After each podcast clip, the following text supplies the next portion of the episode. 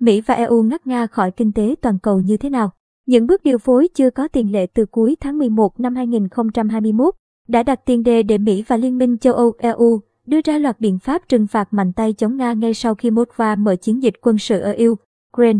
Ngay trước thời điểm lễ tạ ơn năm 2021, ngày 22 tháng 11 năm 2021, Bộ trưởng Tài chính Mỹ Janet Yellen có cuộc gặp với quan chức cấp cao tại phòng tình huống ở Nhà Trắng để thảo luận việc Nga tăng cường lực lượng quân sự áp sát biên giới Ukraine. Cuộc gặp có sự hiện diện của giới cố vấn tình báo, quan chức quốc phòng và ngoại giao Mỹ, những người đưa ra kết luận rằng có thể Nga đang chuẩn bị cho một cuộc tấn công quân sự nhằm vào Ukraine. Nguồn thạo tin cho biết tại cuộc gặp này bà Yellen khẳng định sẽ sớm liên hệ với các đồng nghiệp ở châu Âu và các nơi khác nhằm hối thúc họ bắt tay chuẩn bị cho một bước phản đòn về kinh tế nhằm vào Nga. Sau lễ tạ ơn, Bộ trưởng Tài chính Mỹ đã có các cuộc gọi để thúc đẩy điều phối về nội dung này. Cuộc gặp tại Nhà Trắng đánh dấu bước khởi đầu của một chương trình trừng phạt tài chính chưa có tiền lệ mà phương Tây phát động nhằm vào một nền kinh tế lớn, trong trường hợp này là Nga. Khi nổ ra giao tranh Nga-Ukraine, chương trình này cùng với việc viện trợ, chuyển giao vũ khí cho Kiev là mặt trận chính trong can dự của phương Tây chống Nga liên quan đến khủng hoảng Ukraine. Chiến lược đó được tạo dựng với mục đích tránh đối đầu vũ lực trực tiếp giữa Nga với các thành viên tổ chức Hiệp ước Bắc Đại Tây Dương, NATO, nhưng sẽ làm kinh tế Nga khốn đốn để bảo đảm rằng bất kỳ một chiến thắng quân sự nào của Nga đều là thắng nhưng thực ra là bại. Vài năm gần đây, Mỹ và châu Âu nhiều thời điểm không được tìm được tiếng nói chung trong việc tiến xa đến đâu về các đòn răng đe tài chính nhằm vào bên thứ ba. Giới chức hai bên từng tranh cãi khi Mỹ áp trừng phạt nhằm vào các đối thủ như Iran hay Triều Tiên và đe dọa các công ty châu Âu sẽ chịu hệ quả lớn nếu không tuân thủ trừng phạt từ Mỹ. Nhưng khi đối diện với kịch bản Nga đưa quân vào Ukraine, hai bên đã có sự hợp tác và điều phối ở quy mô và cấp độ chưa có tiền lệ.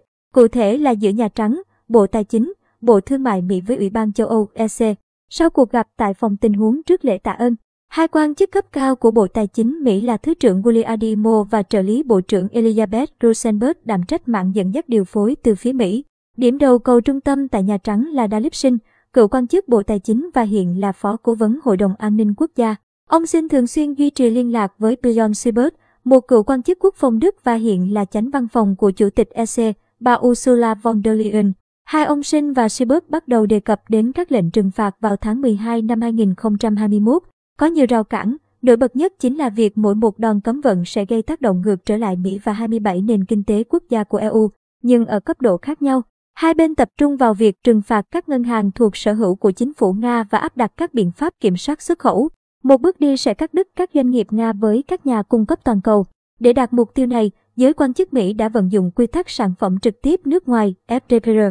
Một điều khoản cho phép Washington cấm xuất khẩu bất kỳ sản phẩm tiềm năng nào sang Nga, bao gồm cả hàng hóa do nước ngoài sản xuất nhưng có sử dụng thiết bị, phần mềm hoặc bản thiết kế của Mỹ.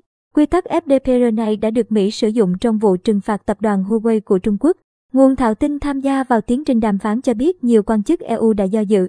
EU đã xuất khẩu khoảng 100 tỷ USD hàng hóa sang Nga trong năm 2021, trong khi Mỹ xuất khẩu trực tiếp dưới 10 tỷ USD, trừ khi có được sự đồng lòng của tất cả các thành viên EU.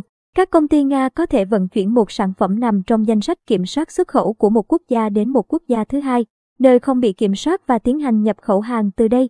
Các chuyên gia của EU đã mất 3 ngày chỉ để dịch mã xuất khẩu của Mỹ cho các khu vực pháp lý địa phương của châu Âu. Các nhà đàm phán nhất trí Mỹ sẽ thực thi các biện pháp kiểm soát xuất khẩu với các công ty Mỹ.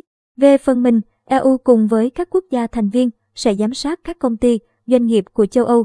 Ông Siebert đã làm việc với các nhóm nhỏ gồm 4 hoặc 5 đại diện cho các quốc gia châu Âu tại thời điểm đó để tránh rò rỉ thông tin. Một số vẫn nghĩ rằng Nga sẽ không tiến đánh Ukraine. Trong trao đổi, ông Siebert đã chỉ ra những lĩnh vực xuất khẩu nào đủ chín mùi để đưa vào diện mục tiêu. Những điểm nào có thể va phải rào cản về chính trị hoặc pháp lý đối với các biện pháp kiểm soát xuất khẩu, trừng phạt khác và cách thức để vượt qua. Vào đầu tháng 2 năm 2022, ba quan chức Mỹ đã bay đến Brussels để tham dự các cuộc họp do ông Jittenstein tổ chức. Bà Rosenberg và các quan chức của Bộ Thương mại và Bộ Ngoại giao Mỹ đã dành hàng giờ tại trụ sở của EC để thảo ra kế hoạch. Đến ngày 24 tháng 2, ngay sau khi Tổng thống Nga Putin tuyên bố mở chiến dịch quân sự đặc biệt ở Ukraine, các nhà lãnh đạo quốc gia EU đã họp thượng đỉnh tại Brussels và nhanh chóng thông qua một gói trừng phạt về kiểm soát xuất khẩu và hạn chế đối với các ngân hàng Nga. Tổng thống Ukraine Volodymyr Zelensky sau đó đã phát biểu tại hội nghị qua đường video, nói với các nhà lãnh đạo EU rằng đây có thể là lần cuối cùng họ nhìn thấy ông còn sống đồng thời kêu gọi EU hành động mạnh hơn trước Nga.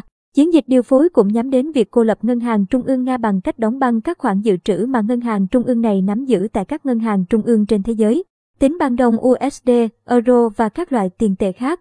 Những tài sản đó giúp các nhà chức trách quản lý nền kinh tế và là nguồn lực hỗ trợ các công ty Nga hoạt động kinh doanh trên toàn cầu.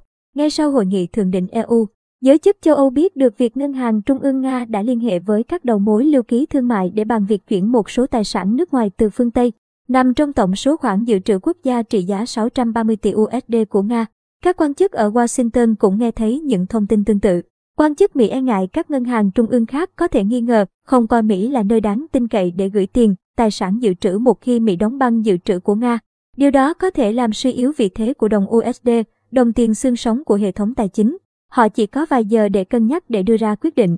Vào ngày thứ Bảy ngày 26 tháng 2, Mỹ và EU thống nhất quyết định sẽ chặn bất kỳ động thái nào về dự trữ của Nga trước khi các thị trường tài chính giao dịch trở lại vào sáng thứ Hai. Văn bản lệnh chặn này được hoàn tất lúc 3h, 30 sáng theo giờ Brussels ngày 28 tháng 2 và được công bố ngay sau đó. Cùng với kế hoạch cắt một số ngân hàng lớn nhất của Nga khỏi hệ thống thanh toán toàn cầu SWIFT, một bước đi mà giới chức EU đã miễn cưỡng đề cập và thực hiện trước khi Nga tấn công quân sự, nhưng họ đã ký kết ngay sau đó. Đồng rúp ruble ngay lập tức mất giá 20% so với đồng USD vào ngày 28 tháng 2. Ngân hàng Trung ương Nga không cho phép chặn người dân gửi tiền vào tài khoản nước ngoài và yêu cầu các công ty Nga có nguồn thu ngoại tệ phải chuyển 80% số ngoại tệ sở hữu vào ngân hàng trung ương để đổi lấy rúp.